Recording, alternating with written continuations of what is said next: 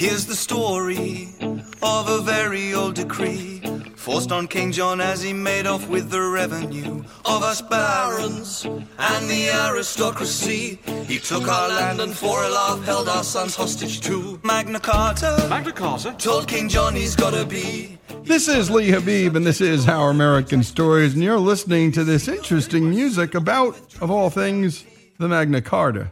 And the idea of setting history to music, well, it worked out pretty well for the composer of Hamilton, setting Ron Chernow's remarkable biography into one of the greatest hit plays of all time.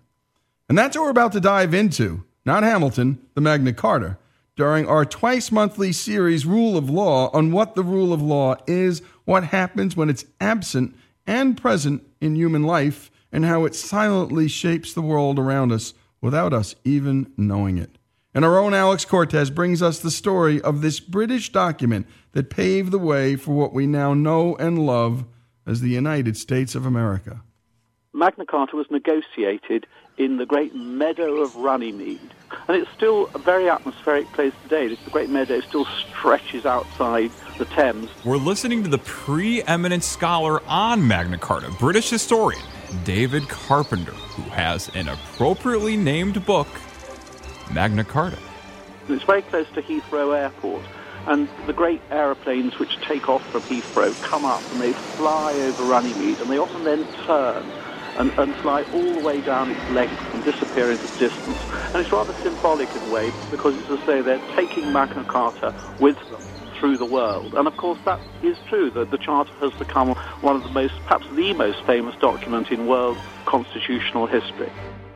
Okay, but what is it? This thing that's in the dead language of Latin, this thing that politicians like Britain's former Prime Minister David Cameron debated with his opponents. Harriet Harman.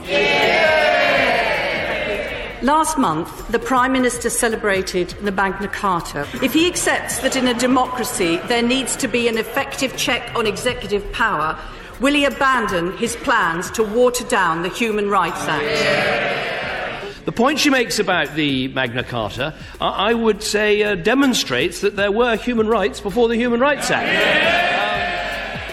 This thing that's even allowed such a raucous debate as the one you just heard to happen every single week during the legendary question time in Britain's parliament.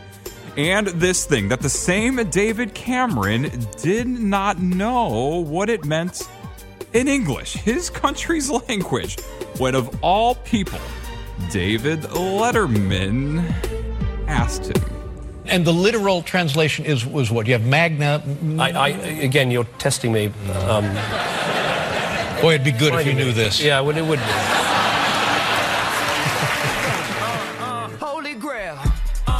this thing that the rapper Jay Z named one of his albums after, and we have no clue why. People who have time to debate such things in online forums say that they think it's because Magna means greater and Carta sounds close to Jay Z's actual last name, Carter. Meaning that Jay Z thinks of himself as great, which is as close as you can get to the opposite of the spirit of Magna Carta. Holy Grail. Now, you might be saying to yourself, Alex, that was a cutesy little detour that you just brought us through, but you still haven't answered what is Magna Carta? Well, I'm not ready to answer yet, but David Carpenter is with a little prehistory, going way, way back to the reign of King John, all the way back to the 13th century. 1214, there was a great deal of resentment in England about the whole government of King John. His manipulation of justice, denial of justice, his seizure of people's property without due legal process. Because John, if you got against him, would simply send in the heavies. He would send in his household knights to seize your property, possibly even to imprison you. There was also loathing of John personally, loathing of John. And that was because he was a murderer, murdering some of his greatest opponents. He murdered his nephew Arthur, uh, who was a rival for the throne, and in the most notorious of all, he murdered the greatest noble woman of the age, Matilda de Braose, starved her to death in the vaults of Corfe Castle along with her eldest son. And that wasn't John's only problem. His great quarrel with the church, and that was because in 1204 1205, the Archbishop of Canterbury died, and John thought he had a wonderful successor, which was a loyal agent, the Bishop of Norwich. But the monks of Canterbury elected somebody else, the Pope intervened, and the Pope insisted that instead of John's candidate, the Archbishop of Canterbury should be Stephen Langton. And now, Stephen Langton was actually an Englishman, but he was a professor at the University of Paris. He was a great academic. And John just thought, well, how can I accept as Archbishop someone I don't know? I mean, university academics didn't swim into John's orbit very often. And so I think in some ways he said, I don't know him, but also he's been a professor, he's practiced teaching at the great capital of my great enemy, Paris. And so John refused to have him. And that led into a long quarrel with the Pope, Pope Innocent III. In the end, England was placed under an interdict. John was excommunicated. What it meant was that Mass couldn't be celebrated, people couldn't be buried in consecrated ground, churches were closed. I think it did have a profound effect on the on the psyche of people in England, depressing effect. And of course, obviously, it's John who's, in a sense, to blame for it. Um, the, the, accounts of it, they are horrific. They, they do indicate a, a, very profound trauma caused by the interdict. On the other hand, it's perfectly true, government went on. It, it didn't stop John exacting large sums of money from his subjects. And in some ways, John almost welcomed the interdict because it meant he could make even more money from the church. He simply seized church property. Uh, and, and, so, in that sense, John gained from it. I, I, suppose I ought to say, well, what about John personally? Well, I mean, he had a reputation for impiety, for impiety. I mean, John laughed during Mass.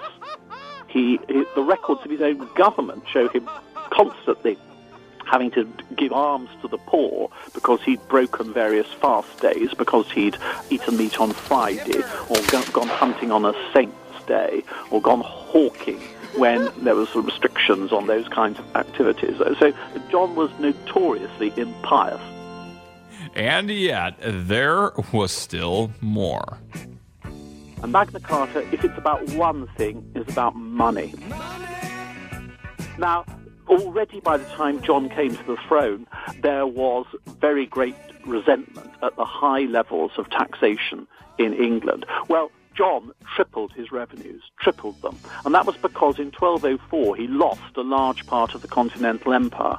And so he then spent 10 furious years in England rebuilding his treasure, getting as much money as he could to try and win that empire back.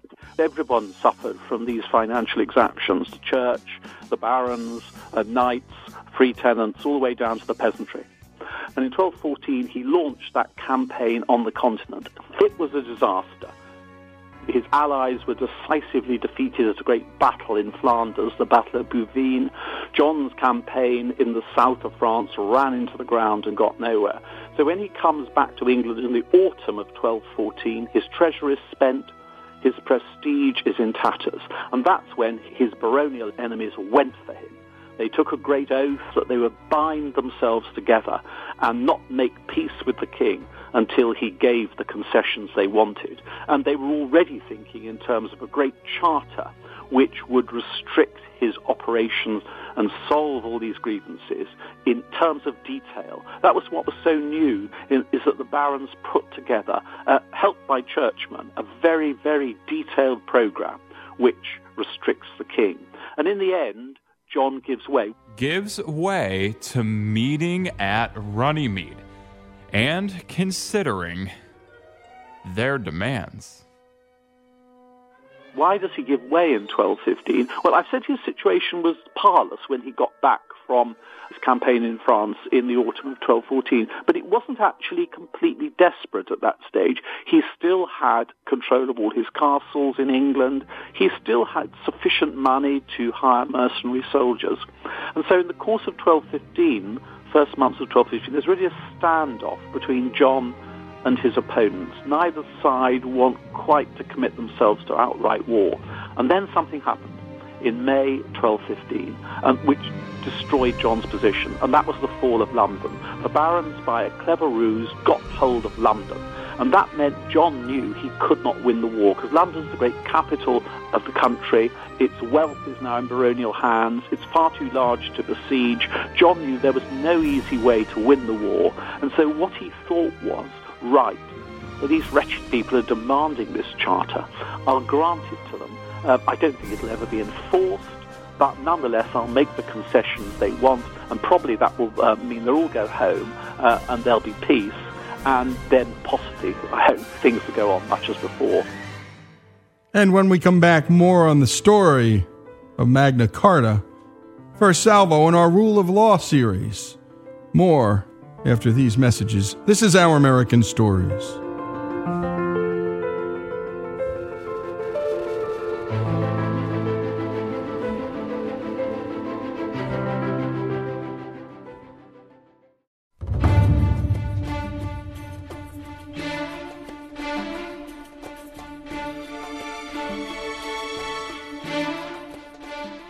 This is Our American Stories, and we continue with Alex and the story of Magna Carta.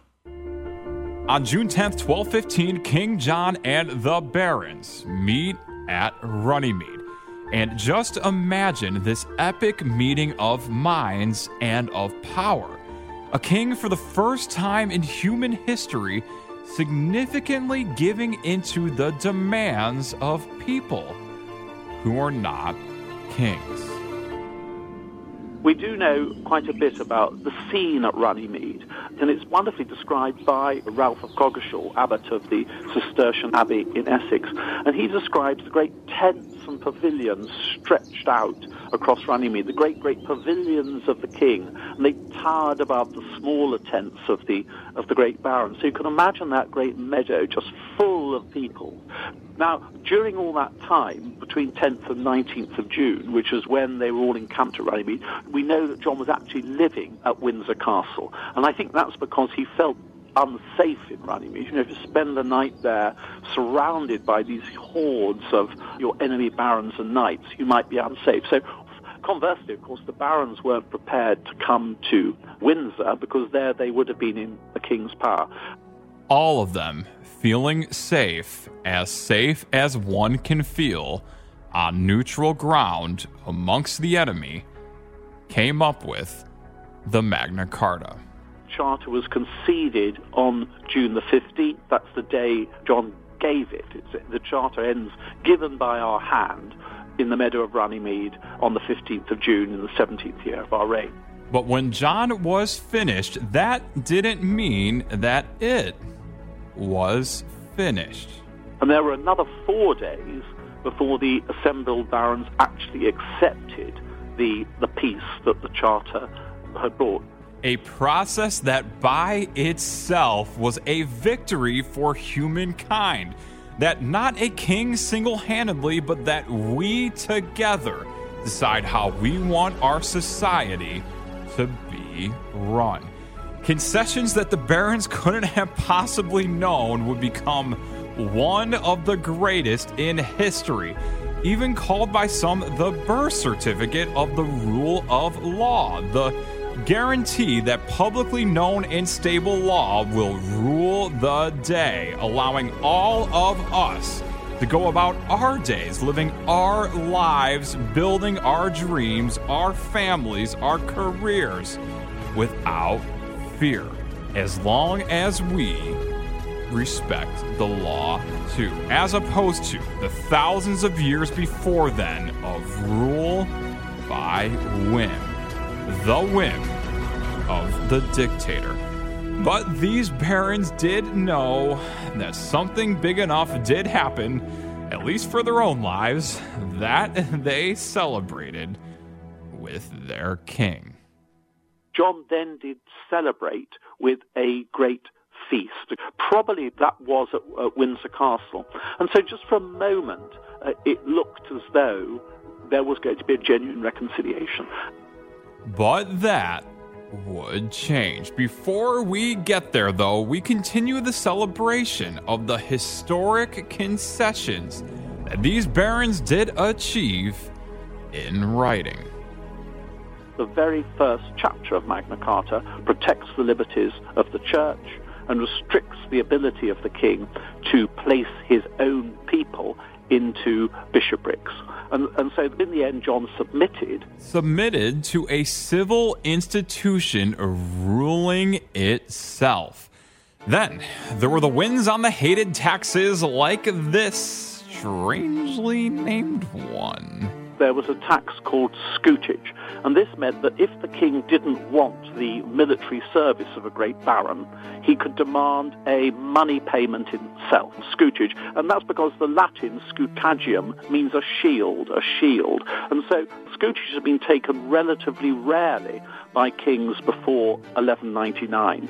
John though, takes two or three times more scutages than ever before. And that is then restricted in Magna Carta because Magna Carta's chapters 12 and 14 state that no scutage in future is to be taken without the consent of the kingdom, without in effect, although he doesn't use the, the word, the, the consent of Parliament.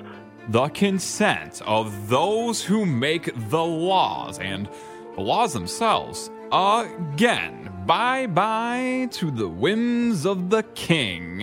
And it also curtailed his authority over widows. no, I'm not joking. It really says here widows. To preserve widows from being forced by the king into remarriage. Now, before 1215, this was a very major source of patronage and revenue, the king's ability to marry off widows to his henchmen as reward, or alternatively, which happened a great deal, he would charge widows large sums of money for permission not to be forced into marriage. Now, what Magna Carta says is that widows are not to be forced to be remarried any longer. The Charter has been called a major step in the emancipation of women. And the rule of their own lives. Then there's the most famous line of the Magna Carta.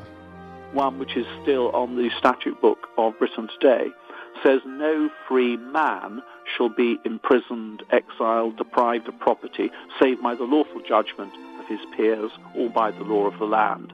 And that's a real beauty, and about as close to a definition of the rule of law as you're gonna get. But it wasn't law for all, or even for most.